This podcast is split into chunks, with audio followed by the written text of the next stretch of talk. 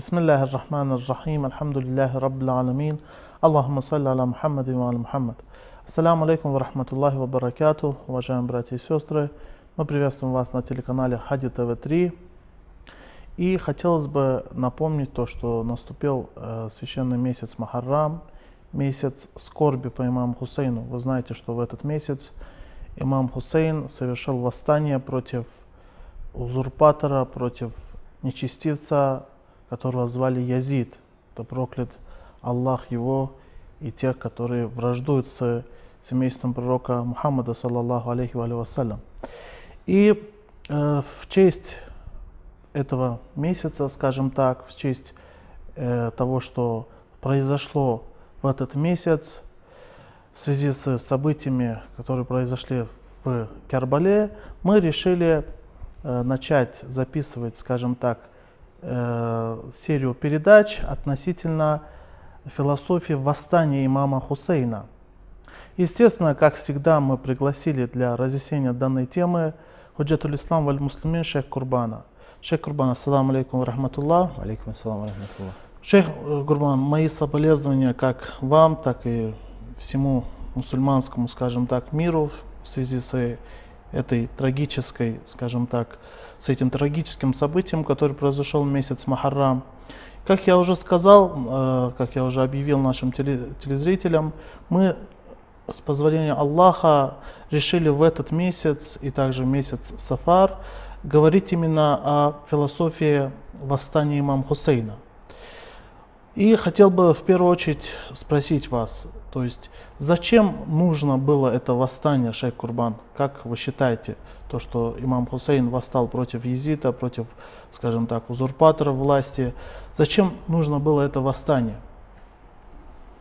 أعوذ بالله من الشيطان الرجيم بسم الله الرحمن الرحيم وبه نستعين وهو خير ناصر ومؤين والصلاة والسلام على سيد الأنبياء والمرسلين وعلى آله الطيبين الطاهرين المأسومين ولعنة الدائمة على آدائهم أجمعين إلى قيوم يوم الدين Я прежде всего приветствую дорогих телезрителей, приветствую вас. Спасибо большое. И, конечно же, переношу свои соболезнования в связи с наступлением месяца Мухаррам, соболезнования нашему господину и всем мусульманам, в частности, всем последователям непорочного семейства пророка Мухаммада, саллаллаху алейхи вассалям. Что касается причины, почему его светлость, имам Хусейн, алейхиссалату вассалам, совершил восстание, почему он поднял восстание. А, по этому поводу имеется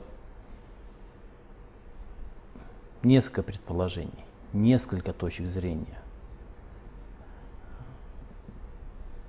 Самые серьезные их можно свести к четырем причинам. К четырем причинам. Некоторые такие ученые, как а, покойный Шахид Муртада Мутахари, он считает, что все эти четыре причины имели место быть. В чем заключаются эти четыре причины? И их можно э, позже подоб, подоб, подробно разобрать, насколько они на самом деле имели место, эти четыре причины, и какую ценность, какую роль они играли в этом восстании. Потому что, вне всякого сомнения, если придерживаться точки зрения покойного Муртада Мутахари, то даже он не считал, что они имеют одинаковую ценность. То есть он считал, что эти четыре причины, основные четыре причины, самые важные четыре причины, имели разную роль, разную причину и разную ценность в этом восстании. Первая причина заключается в том, что его светлость не хотел присягать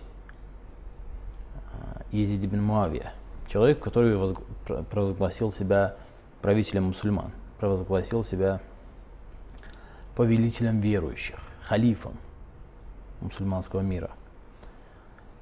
Это первая причина. Шейх Курбан, уже по первой причине у меня вопрос возникает. Вот э, то же самое можно спросить тогда относительно того, что почему, допустим, имам Хасан или имам Али не восстали так, так же, как и восстал имам Хусейн?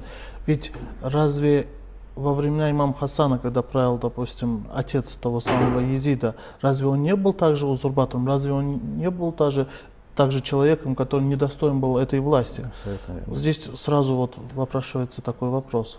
Да, если мы изучим историю, если изучим события, которые происходили э, на тот период в исламском мире, то вопрос очень довольно-таки проясняется очень хорошо.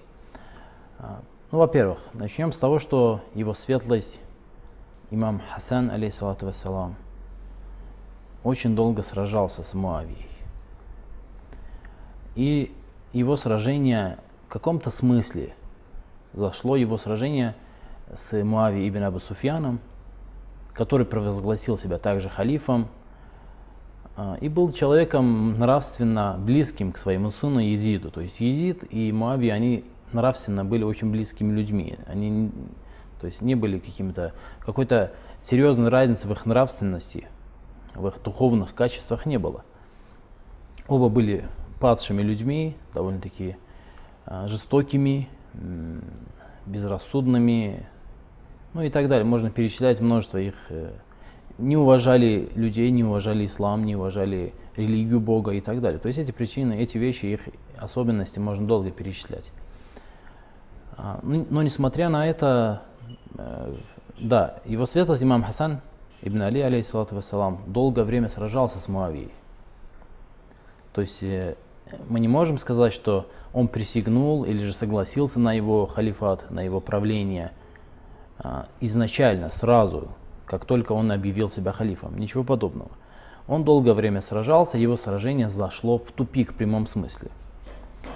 А, сражение между Хасаном ибн Али и Муавией дошло до той точки, когда продолжение этой войны в любом случае закончилось бы поражением, не просто физическим поражением, а настоящим поражением Хасана ибн Али, алейхиссалату Шейх Курбан, что вы подразумеваете под настоящим Настоящее поражение – это, это когда человек не достигает своих целей. Угу. Угу. Смерть, мученичество, смерть от рук своего врага и так далее, это не настоящее поражение. Если эта смерть приводит к той цели, которую преследует этот человек, и, и эта цель достигается его смертью, значит он победил, он считается победителем. Это в любой войне так, в любом сражении так. Угу. Если сейчас два государства а, скрестят оружие и начнут воевать, и целью одного из государств будет защитить свою независимость, а целью второго будет поработить это государство, первое государство, то в случае, если второе государство не достигнет своей цели, то есть не сможет поработить это государство, первое государство, но при этом убьет половину населения, разрушит города, то победителем в данном случае, вне всякого сомнения, считается именно вот это вот государство, которое сохранило свою независимость. Это победа. Победа, она всегда оценивается целями. Какие цели ставятся перед сторонами, враждующими сторонами. А целью его светлости имам Хасана ибн Али, алейхиссалату вассалам, вне всякого сомнения, было благо мусульман, было сохранение ислама, сохранение авторитета ислама. И эта цель не была бы достигнута, если бы дальше его светлость продолжал бы свою битву, свое сражение. И неважно здесь, чем бы это сражение закончилось бы, пленением его светлости Али ибн, э, Хусейна ибн Али, алейхиссалату вассалам, его смертью или, или чем-то другим. Вне всякого сомнения, все кончилось бы одним и тем же. Он не, достиг бы своей цели, не достиг бы цели сохранения вы ислама. сказали Хусейн ибн Али, вы имели в виду Хасан, Хасан ибн Али? да, я прошу прощения, угу. оговорился, значит. Тобой миром. Он не достиг бы, вне всякого сомнения, своей цели. Именно поэтому был вынужден достигать своей цели другими методами, а именно заключением договора. Угу. Единственным выходом было именно заключение договора. Именно заключение договора дало бы шанс на сохранение авторитета ислама. Дало бы шанс предотвратить те бедствия, которые, ожидал, которые ожидались в исламском мире из-за Муави ибн Абу Тем самым мы видим, что основной цель имама, вообще имама, да, заключается в том, чтобы сохранить ислам. Будь это посредством войны, будь это посредством мирового соглашения и так далее. Как да, я абсолютно, понимаю, да, абсолютно, абсолютно. Почему э, сражение зашло в тупик? Дело в том, что Муавия всегда всегда в своих сражениях был слаб. Это показывает история, что физическое, физическое сражение Муавия никогда не выдерживал. Во-первых, он не мог вдохновлять собственное сражение, собственное войско, прошу прощения. А, почему? Потому что сам он воином не был. Чтобы вести войско на настоящее, вдохновлять ее на сражение, всегда полководец должен быть впереди. А этот человек не был из, из той категории. Он не был из той категории людей, которым войско было бы безоговорочно предано. Конечно, войско боялось его, но истинной любви, привязанности к нему не испытывало. Поэтому он терпел поражение как э, с Али ибн Аби Талиб, вассалам, многократно, так и его сыном Хасаном ибн Али, алейхиссалату вассалам, терпел поражение. И поэтому единственная его надежда была хитрость, уловки, э, политические манипуляции – оказывания влияния на войско противника. Что он делал в сражении с Алибин Аби Талибаем, вассалам, когда он а, привел к тому, что большая часть, большая часть войска Алибин Аби Талиба, вассалам, восстала против самого, против своего полководца, против своего лидера – это, вне всякого сомнения, была уловка. И далее продолжение истории мы, конечно же, знаем. Это, эти уловки, эти хитрости продолжались. То есть это единственная надежда этого человека была всегда, во все времена. И то же самое он применял в сражении против Хасана ибн Али, алейхиссалату вассалам. Но здесь, конечно же, э, история чуть была другой. Он в первую очередь подкупил даже Ибн Аббас, который был одним из ближайших людей имама Хасана. И даже более того, он потерял сына. Его Муавия, войско Муавии убило его сына. То есть он, казалось бы, тот человек, который должен быть крайне привязан, крайне предан Хасана ибн Али. И при этом крайне должен быть враждебен к Муавии и его войску.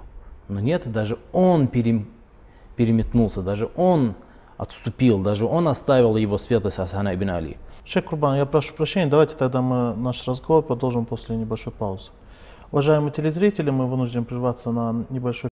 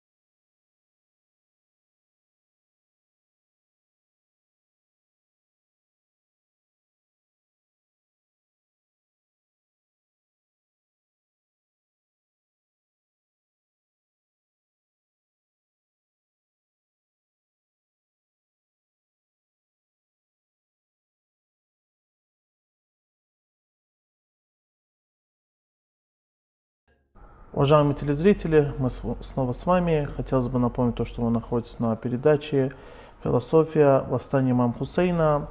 И вы знаете, что мы находимся в первом дне месяца Мухаррам. Это тот месяц, когда имам Хусейн, да будет мир ему вместе со своими сподвижниками и семьей, восстал против узурпатора Езида, да проклят Аллах его. И э, мы решили то, что мы будем говорить именно о философии данного восстания и пригласили к нам в гости Худжат Алислам Аль-Мусин Шейх Курбана. Шейх Курбан, я снова приветствую вас. Мы с вами остановились на четырех причинах э, того, почему имам Хусейн, да будет мир ему, восстал против узурпатора Езида. И вы ссылались на слова Муртаза Мутагари, э, да будет доволен им Аллах, и вы назвали нам первую причину. И первая причина заключалась в том, что имам Хусейн не хотел пресекать узурпатору. Но в то же время мы видим, что были в истории такие моменты, когда брат имама Хусейна, имам Хасан, да будет мир ему, совершил мирное соглашение. Но мы пришли с вами к такому выводу, что э, ведь миссия имама заключается в том, чтобы сохранить ислам, будь это посредством войны, будь это посредством мирового соглашения и так далее. И мы с вами также говорили о, скажем так, имама Али, да будет мир ему, и о Муаве, о том, как между ними происходило и произошли некие стычки, скажем так, некая война, вот, э, в которой имам Али побеждал, но под конец так получилось, что с помощью хитрости Муавия способствовал тому, что его, э, то есть э, воины имама Али восстали против него. И что происходило дальше, и что вы хотели добавить да, еще? я говорил по поводу того, почему сражение, которое состоялось между, война между Муави и Хасаном ибн Али, алейхиссалату вассалам, почему оно зашло в тупик? А, зашло оно в тупик просто по той причине, что а, Муавия, как я уже ранее говорил, использовал хитрость в первую очередь. Он никогда не надеялся на меч, потому что всегда знал, что его меч, его войско слабее войска Куфы, слабее войска Али ибн Аби Талиб, алейхиссалату вассалам, слабее войска Хасана ибн Али, алейхиссалату вассалам. И поэтому он всегда надеялся на хитрость. И здесь он также применил хитрость. Он стал подкупать и находить э, рычаги давления на важнейшие лица в войске э, Хасана ибн Али, алейхиссалату вассалам. И мы должны помнить, что в то время э, общественный строй, он был клановым строем. Это был клановый общественный строй. То есть общество состояли из кланов, из племен. И подговорив, подкупив уговорив, надавив на главаря, на лидера клана, на лидера племени, того или иного племени, человек мог э, перетянуть на свою сторону целое племя. И поэтому таким образом э, его светлость остался без своих сподвижников, остался без своего окружения. И даже более того, они не просто переходили на, в сторону Муавии, не, не просто покидали войско и уходили в сторону Муавии. Нет, ничего подобного. Они занимались э, подрывной деятельностью, находясь в войске Хасана ибн Али, алейхиссалату Например, в частности, было покушение, совершено покушение на жизнь, то есть покушение было совершено со стороны войска Хасана ибн Али на его светлость. Это о чем говорит? Это о том, говорит о том, что продолжение войны привело бы к бесславному концу абсолютно. И поэтому его светлость отказался от подобного решения и решил заключить договор. Но этот договор а, имел определенное, а, один очень важный пункт.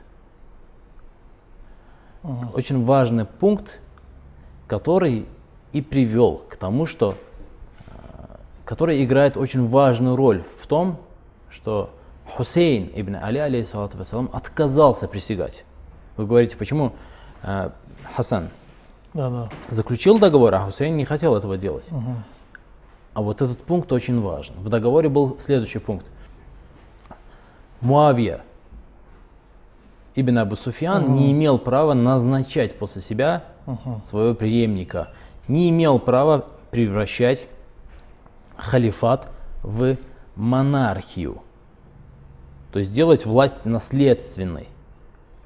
Это был основной пункт, один из основных пунктов. Помимо множества других пунктов, это был один из основных пунктов, который в первую очередь и был нарушен Муавией. Почему? Когда Муавий ушел из жизни, когда уходил из жизни, он назначил своего сына Язида. И при жизни он делал все, чтобы превратить халифат в монархию, наследственную монархию. Коим после Муавии он и стал. То есть мы после Муавии видим, что э, халифат превратился в наследственную монархию. Сначала это Амьяды, Аббасиды, потом э, Османская империя, где также все переходило от родственника к родственнику. То есть это было наследственным. Власть была у одной определенной семьи. Муавия этот договор нарушил, назначил своим преемником Изида, угу. своего сына,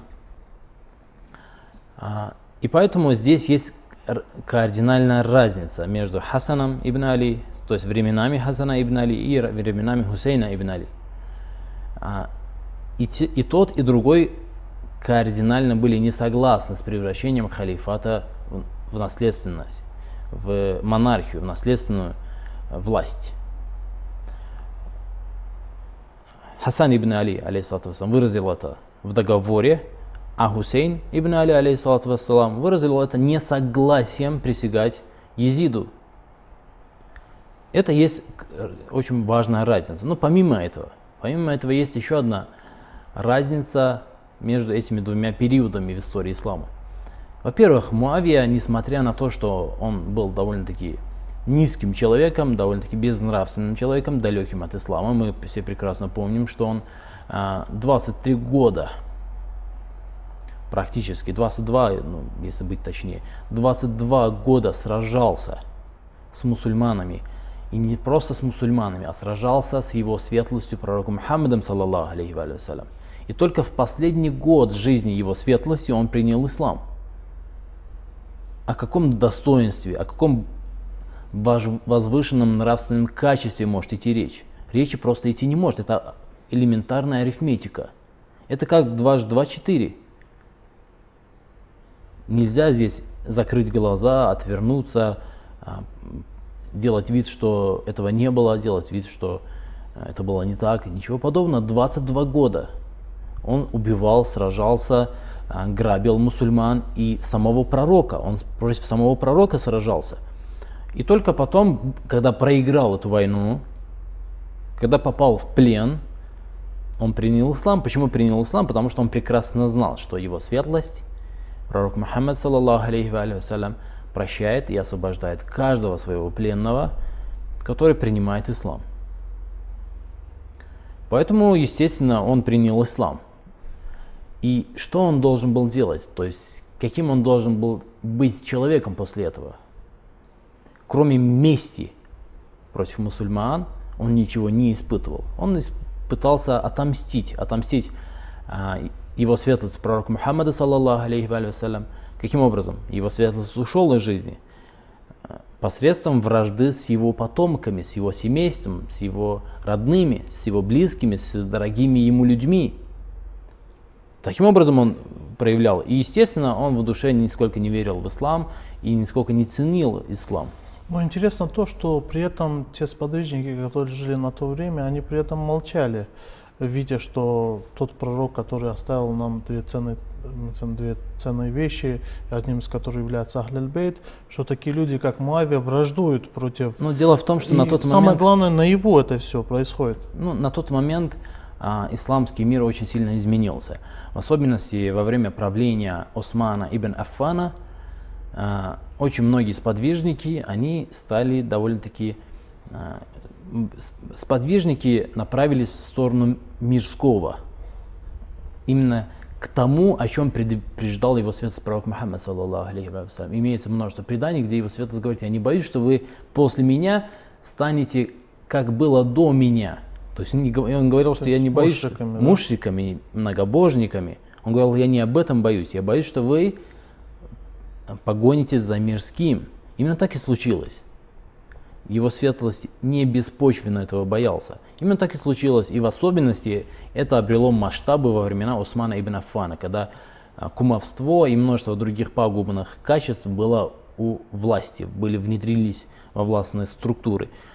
А, И поэтому это привело вот к, к такой слабости, о чем вы сказали. Это, кстати, также можно привести как довод ваххабитам, то, что пророка не волновало то, что мы можем быть... То есть пророк исключал то, что мы можем быть мушриками, как нас называют. Конечно, эти мусульманский мир не повернулся вспять. Мусульманский мир остался в единобожии, но возникли другие проблемы, о чем предупреждала его светлость.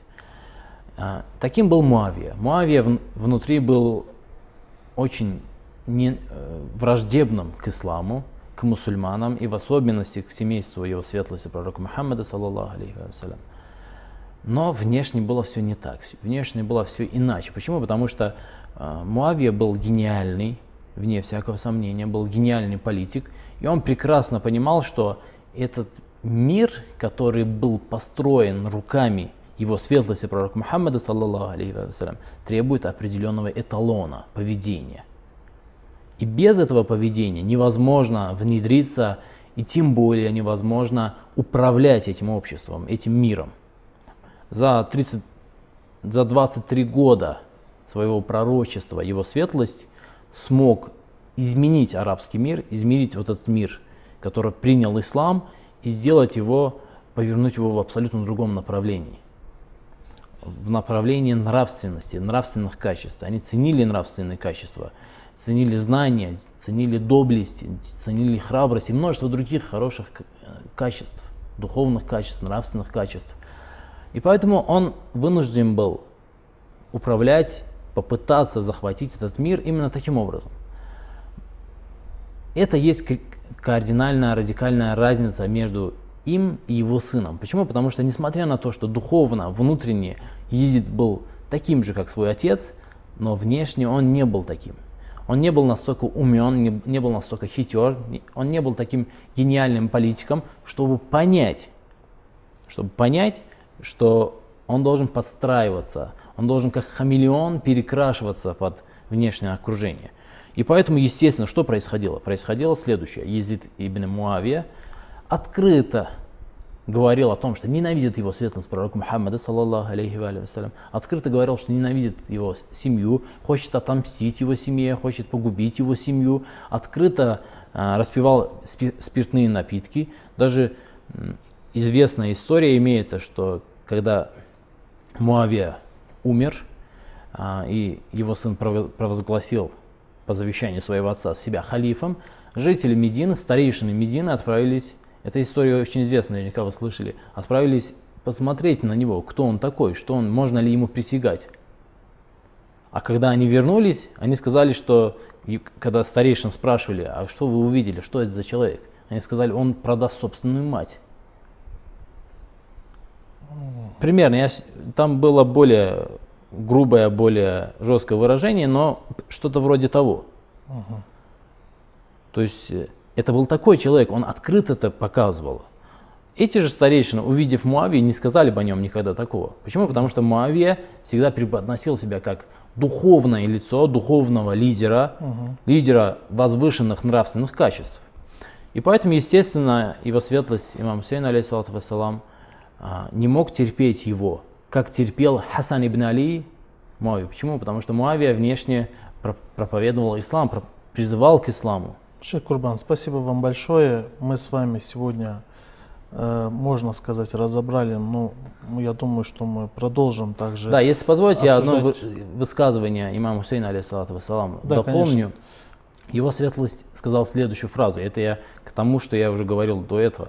Он сказал, «Аляль ислами ассалам». «Идh кад булият уммату бираин мисли язид». Он сказал, нужно прощаться с исламом. Если во главе мусульман, во, во главе мусульманской уммы встанет человек, подобный Езиду. Угу. Это даже сказано, то есть это со слов его светлости имама Хусейна, алейсалату угу. это возвращается к тому, почему он поднял восстание. Угу. Да, это как раз то, почему он поднял восстание. И первая причина этого, так как мы сказали, он не хотел, э, скажем так, присягать узурпатору, человеку, который является нечестицем, как мы это и выяснили с хадиса, который вы нам, э, скажем так, передали от имама Хусейна. Шейх Курбан, спасибо вам большое за такое разъяснение. Я думаю, что мы продолжим обсуждать причины, которые способствуют тому, что имам Хусейн восстал против этого узурпатора Езида. Но в любом случае это мы продолжим эту тему Иншалла. на следующей передаче. Уважаемые телезрители, к сожалению, мы вынуждены с вами прощаться. Хотел бы напомнить то, что вы находились на передаче значит, «Философия восстания имам Хусейна», да будет мир ему. И эта передача посвящена месяцу Махарам и следующему месяцу Сафар. В течение этих двух месяцев мы будем обсуждать данную тему. Увидимся на следующей передаче. Ассаламу алейкум ва рахматуллахи ва баракату.